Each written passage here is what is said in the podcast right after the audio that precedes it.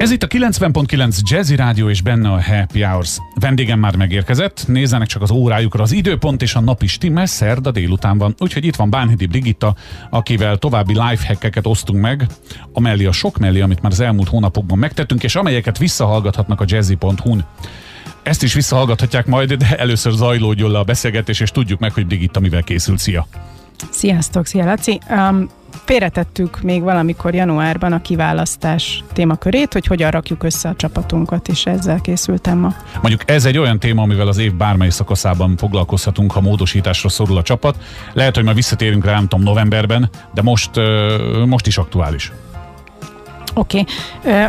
arra gondoltam, hogy alapokat nézzünk meg. Nézzünk. Ugye a, mai világban már interjú se úgy van, ahogy régen volt, úgyhogy nem is ebbe akarok elmenni. Mondjuk egyébként egyszer erről is beszélgetnénk, hogy online, hogy interjú. Írd fel magadnak, légy szíves, és aztán uh, majd kikérdezem. Jó, Hanem akkor honnan akarod kezdeni? Onnan, hogy kit keresünk valójában. Uh-huh.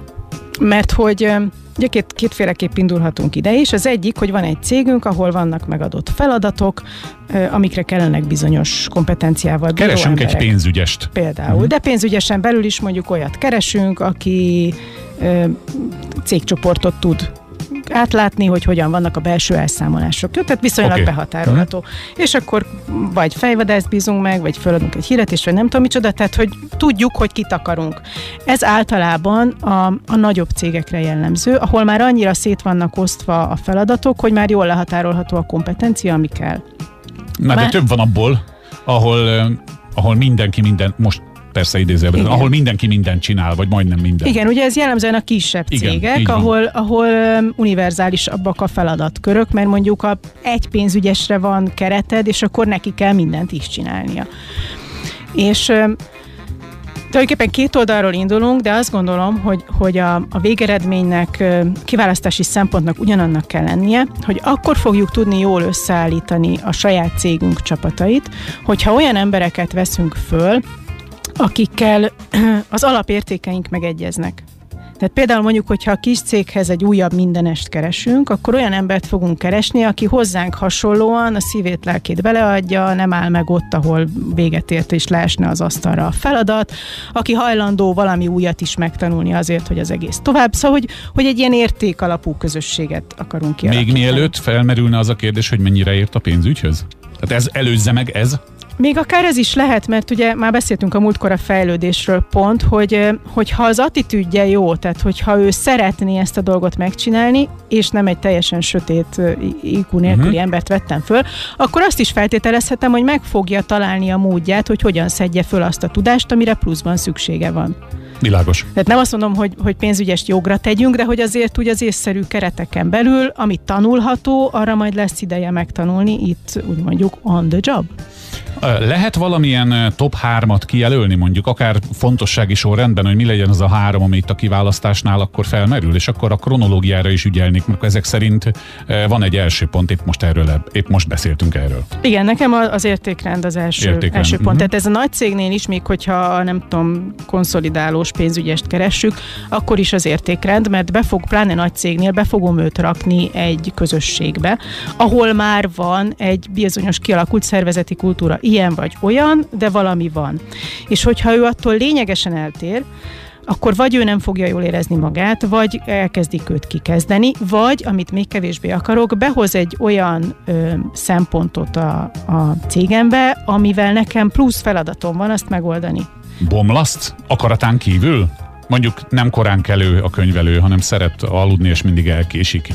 És, és egy, egy pénzügyesről azt gondolom, hogy ő a számok embere legyen szó az ébresztő óráról, vagy pedig az Excel táblázatról, és nem pedig egy álmodozó természetfotós, aki kint marad a margaréták között, és elfelejti, hogy, hogy hónapzárás van. Hát bármelyik lehet, most a negatívból indultál, hogy bomlasz, de az is lehet, hogy túl pozitív, tehát hogy túl gyorsan akar változást hozni. Ilyen is van most de valami konkrétan. olyat csinál, amivel ami neked vezetőként aztán plusz feladatod van, Aha. tehát hogy ő mondjuk meglátja, hogy miért így csináljuk, ez sokkal egyszerűbb lenne más, hogy folyamatokat akar egyszerűsíteni, embert kiváltani géppel, szóval hogy, hogy lehet, hogy jót akar, és tök jó dolgokat hoz be, de a szervezet még nincs rá felkészülve. Oké, okay. tehát akkor, akkor az első megvan, mi a második? Az értékrend.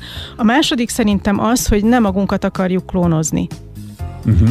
Szóval, hogy, hogy van egy ilyen, egy ilyen pszichológiai torzítás, konkrét nevét nem tudom, de ez a lényege, hogy jobban tehát két jelölt közül előnyösebbnek találom azt, aki hozzám jobban hasonlít. Nyilván ez ugye kémia kérdése is, hogy kivel találtam meg jobban a hangot, de mondjuk, ha ugyanoda járt suliba, vagy együtt van valami bármi közös múlt, vagy akár csak tudom róla, ez a legjobb sztorim, egyszer úgy választottak engem egy ügyfélhez, hogy hogy kérdeztem, hogy mi alapján engem, azt mondta, hogy mert láttam a LinkedIn-en, hogy te is oroszlán vagy. tök mindegy. You never know, mondják, sose lehet tudni. Tök mindegy, hogy, hogy egyébként mit tudok, mit tudtam volna neki vinni, de ez elég volt, szóval, hogy hajlamosak vagyunk hozzánk hasonlót választani, és egy csapatban ez nem feltétlen jó. Ugye azt szeretném, hogy a csapatom összességében nálam jobb legyen. Tehát én, én ki akarom hozni ezekből az emberekből a legjobbat, és az nekem jó, hogyha ők nálam többet tudnak, vagy nálam A saját területükön, van. persze. Így van, tehát ne akarjam limitálni őket abban, erről már egyszer beszéltünk, ne az én maximumom legyen a csapat maximuma, tehát nem feltétlen azt kell keresnem, aki, aki az én klónom. Ez szerintem teljesen érthető, és egyébként meg logikus is így kimondva. Aztán más kérdés, hogy a napi pszichológiában hogyan döntünk arról, aki ugyanolyan nagy foci rajongó, mint mi mondjuk, én mondjuk nem, de, de hogyha ugyanazt a csapatot szereti, akkor persze, hogy szimpatikusabb, mert legalább meg lehet vele beszélni, hogy mi történik. Csak ez elviheti a munkahelyi légkört egy ilyen, ha nem is barátságba, de legalábbis egy olyanba, amiből, amiből aztán plusz munka kijönni, igen, hogy oké, okay, most már eleget beszélünk a fociról, de még nem vagy kész a melóval. Igen. Vagy mi a harmadik, mert aztán Ebből emeljünk, az idő. ebből emeljünk ki egyet, jó? Igen. Mert uh, nem Te vagy a szakértő, te, te, te mondod, ezt, persze. Most csinálom ezt a kiemelést is csak, hogyha hármat akarsz. Jó, hogy... hát ha megfelelsz jól a kérdésre, maradhatsz és jöhetsz jövő héten. szóval? Hú, igyekszem. Szóval, hogy a Benjamin Zandert akarom idehozni, ő a Bostoni Filharmonikus sok zenekarnak a karmestere, nagyon régóta, és egyébként egy rendkívül jó előadó, úgyhogy nagyon ajánlom a videóit megnézésre, egy vezetési szempontból is. És ő szokta azt mondani, hogy egy jó karmester nem ad ki egyetlen hangot sem. Ugye a megfigyelet koncerten háttalál a közönségnek, mögötte van a több ezres létszám, azt se tudja, hogy hogy reagálnak, ő a zenekarát nézi, és őket próbálja meg egyben tartani, irányítani. Persze előtte próbán dolgoznak egy csomót együtt, de ott a helyszínen ő nem tud beleszólni abba, hogy mi történik. Világos. Tehát az ő ereje, mondja ezt Zander, azon múlik, hogy mennyire tud másokat, azt a zenekart erőssé tenni.